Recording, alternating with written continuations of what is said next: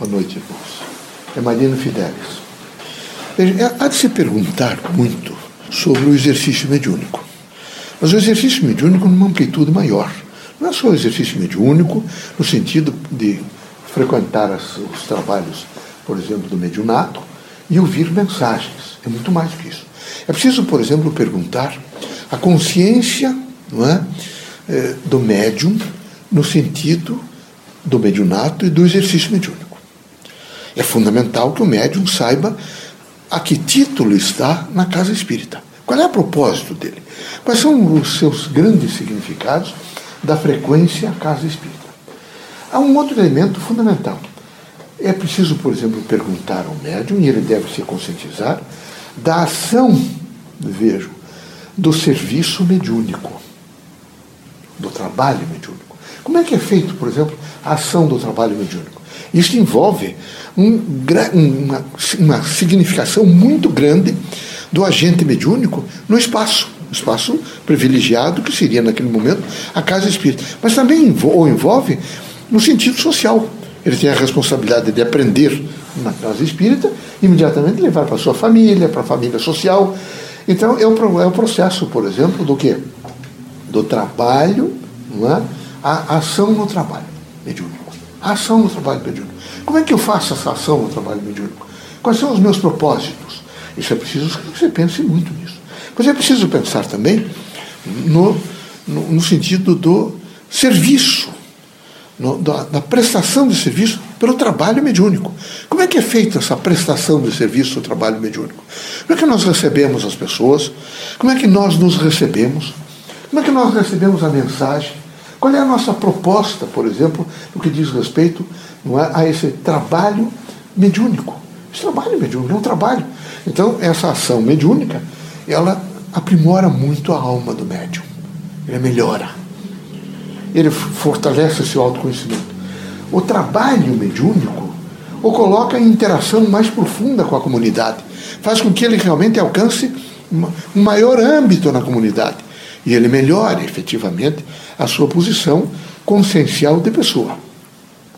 Nessa relação crítica do médium, nós precisamos perguntar muito para ele se ele, ele sabe fazer essas combinações da ação do trabalho mediúnico, não é? que é muito importante, e do, do, da prestação do trabalho mediúnico à comunidade. A comunidade é uma vida em comum e os senhores, vocês, estão na Terra, estão fazendo parte dessa comunidade. Fazendo parte dessa comunidade, vocês estão num efetivo exercício de fazer, evidentemente, aquilo que é possível fazer. Há pessoas aqui que vêm nos buscar pedindo um amparo, pedindo um olhar, pedindo uma conversa nos gabinetes, pedindo, por exemplo, uma mensagem que seja salutar ao seu estágio, evidentemente, às vezes deplorável de vida. Então, nós temos essas dois, dois nós temos que, às vezes, reunir em um fato mediúnico a ação do trabalho mediúnico é? e o, o quê? A, a prestação de serviço no trabalho mediúnico. Nós temos que reunir esses dois e verificar como é que nós chegamos a essas pessoas para que elas possam efetivamente sair daqui melhor. É necessário, por exemplo, um autoconhecimento. Quando você tem um autoconhecimento, nós até por esse autoconhecimento conseguimos algumas vezes, quando estamos encarnados, fazer algumas transcendências. A transcendência do autoconhecimento é muito pequena. Ela é muito rápida. É, foi a Cataratas do Iguaçu. E de repente, um raio de sol, um, um movimento, eu faço um, um, três segundos de transcendência. Me alcanço um pouquinho, já me modifica um pouco. Mas a autotranscendência é mediúnica. O processo de autotranscendência é mediúnica. E esse processo de autotranscendência, ele transforma integralmente o médium. Ele traz ao médium não é, uma qualificação melhor para que ele, na responsabilidade né, dessa prestação na ação mediúnica e nesse serviço que ele faz dessa prestação, não é? Esse, de levar, evidentemente, às pessoas uma mensagem construtiva, dignificadora, que traga, evidentemente, uma abertura maior para ele, porque há pessoas nesse momento que vêm até nós, e até alguns médios que estão na casa, eles estão fechados. E é preciso que vocês todos entendam que a, a, o, homem tem que ser aberto. Ele não pode se fechar. Ele tem essas janelas dos olhos, é interessante, vocês conhecem essa cortina que desce, mas há outras cortinas. Há pessoas que têm medo do mundo, há pessoas que têm dificuldade de falar, há pessoas que estão permanentemente se sentindo sozinhas, há pessoas que são angustiadas, há pessoas que estão sempre atrás de promessas. Eu só sou feliz porque eu faço essa promessa, aquela promessa, outra promessa. Eu vivo sobre os encargos que crio no sentido é, psicológico, emocional. Não.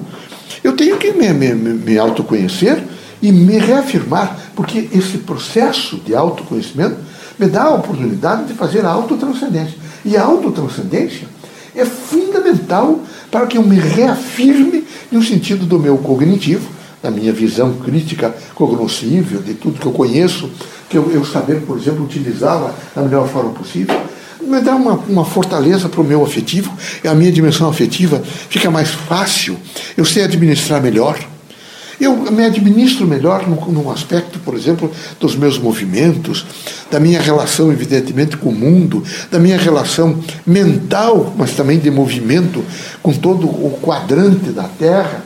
E eu me preocupo em me proteger, me preocupo. Mas eu não tenho, de maneira nenhuma, psicose. Eu não fico a todo instante a colocar travas nas janelas, a composições, eu estou perseguido, eu sou. Não. Então eu preciso, o médium é alguém tem que fazer um fortalecimento do autoconhecimento. Ele tem que ser livre. Ele tem que ter uma independência de pensamento. Nós aqui ensinamos a pensar, e não o que deve pensar. Mas quando ensinamos a pensar, nós temos uma expectativa. Veja, o que é preciso, veja, Deus deu um extraordinário manancial aqui na Terra. Veja o oxigênio. Ninguém paga pelo oxigênio. Ele deu uma possibilidade extraordinária de olhar, por exemplo, para as árvores, para os recantos todos, para os campos, para os rios. Ele tem uma oportunidade, vejo, de você se movimentar e buscar o melhor espaço para você. Ele tem uma oportunidade de você alargar espaços, transformar espaços, mas ele disse: você só se alimenta com o seu trabalho. Você vai ter que trabalhar. Proteínas, carboidratos, sais minerais, vitaminas, né? você tem que trabalhar. Você tem que buscar. Então, é através de uma aplicação de alguma coisa que você faz, que você faz uma renda e que você vai trocar por alimentos. É a composição de alimentos que você tem que fazer. Também dê uma inteligência. Vejam, é preciso que vocês todos, o país é pobre culturalmente. O país é pobre. Vejam, vocês vivem um país de analfabetos ainda. Vivem um país de uma grande crise, não é? De interpretações vive um, um país de uma, de uma dificuldade imensa de relações humanas. Por quê? Porque basta vocês conversarem com o empresário e perguntarem a ele, por exemplo, as relações do, do, do, do, empregado com o empregador, e vocês vão ver que vocês têm que estar constantemente uma vigiliatura, porque ele pode inventar, ele pode criar situações, ele pode dizer que você o ameaçou. Tudo isso é um problema cultural. É um problema que a ação do trabalho, não é? é? A consciência do trabalho, porque o trabalho é disciplina, mas ele disciplina quando tenho consciência. Eu sei que estou naquele momento me, me, me, disciplinando, estou me colocando dentro de uma relação para que eu alcance um mundo melhor. Então a casa espírita, ela instrumentaliza os indivíduos para, em primeiro lugar, ele se alcance. Segundo, que ele alcance um mundo melhor. Vocês estão na Terra. E na terra tem instrumentos da terra. Nós espíritos reconhecemos isso. E sabemos que é, vocês, às vezes, e numa, num percentual muito grande, vocês não podem ficar é, numa, num, num chamado é, superficial de imaginar que vocês vão resolver tudo no sentido que os espíritos vêm, os espíritos vão imediatamente fazer, vão transformar, não. Nós não fazemos blindagem. Nós fazemos na medida do possível e ajudamos a vocês todos, porque há momentos difíceis e que temos que ajudá-los. Mas vocês também têm que ter uma força e uma compreensão da instrumentalidade é? e das relações dessa instrumentalidade com a vida da matéria, no sentido material, no sentido crítico da matéria, que vocês têm que utilizar, vocês têm que viver.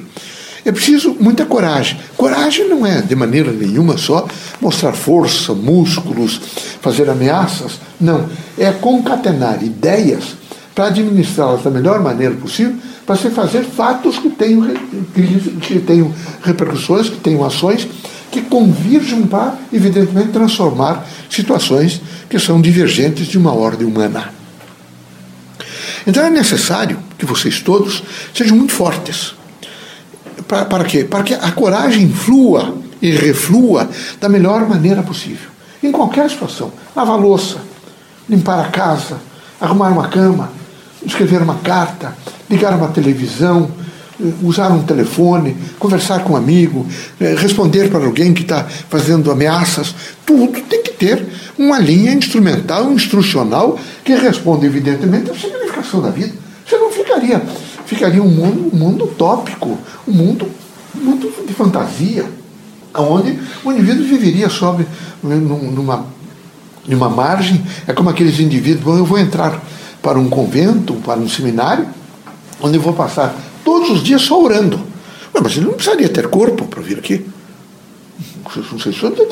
Ele veio, ele veio com um corpo físico para um N eh, posicionamentos que de necessidades do espírito. Tem que andar, tem que falar, tem que conversar com pessoas, tem que ver o diferente, tem que estar frente a frente com as outras pessoas. Ficar o dia inteiro né, num gênero flexório orando e fazendo. Tem valor, a prece tem valor. Mas também tem muito valor a ação. Tem muito valor o, o, o trabalho, tem muito valor você objetivar, evidentemente, aquilo que você quer. Você não ficaria. Não quer reenganar. Mas, significa o que é reenganar? Não, não se utilizar de uma linha física. Veja que coisa extraordinária os artelhos, os dedos. Veja que coisa extraordinária, por exemplo, enxergar, ver os horizontes. Veja que, que é fantástico quando eu faço um entendimento com outra pessoa, que eu converso com outra pessoa, que eu tenho o diálogo, que eu percebo o que ela quer e que ela percebe o que eu quero. E nós chegamos, evidentemente, a um denominador comum. Então, a vida tem que se representar em fatos que façam a realização do ser humano no sentido de uma concretude, que lhe permitam dizer: eu estou vivendo, eu vou, venho, participo, caminho, ando, falo, existo, componho, eu sou. Eu não deixo de ser nunca. Estou muito feliz por conversar com os irmãos, que possamos sempre estarmos juntos, que tenham, tenhamos todos nós, nós espíritos, e vocês encarnados, o sentido consciente de um, um grau missionário, que vocês todos possam realmente entender a significação de um grande trabalho em benefício de todos. Quero defender Leocádio e todos os outros que, enquanto anunciam por aí, que nós somos é, contrário a, a, a vínculos matrimoniais de vocês. Isso é um absurdo e um contrassenso dizer uma coisa dessa, particularmente de nós espíritos, ou que parta de Maurito, qualquer coisa. Nós não temos nada contra matrimônio de ninguém, nós deixamos que vocês todos têm, evidentemente, o seu senso crítico e devem saber o que é que vocês querem. Nós, como é que ensinamos livre-arbítrio e vamos proibir vocês de fazer qualquer ações? É? Nem tampouco é, é, estamos defendendo e dizendo qualquer fazendo qualquer conjectura de que vocês devem ter esse ou aquele comportamento, isso macularia efetivamente a ordem, evidentemente, do livre-arbítrio de vocês. Nós queremos que o livre-arbítrio de vocês seja com responsabilidade. Vocês digam, eu quero fazer isso, eu vou fazer, pronto. Aí assume as responsabilidades de fazer, nos, nos deveres da terra e na composição, evidentemente, crítica de ser aquela criatura que conscientemente opera situações que entende que deve operar muita paz, serenidade. Contem sempre comigo. Sempre comigo. Estou junto com vocês na, no, nos caminhos tortuosos e nos caminhos retos. Estamos juntos para grandes significações. Marina Fidelis, boa noite.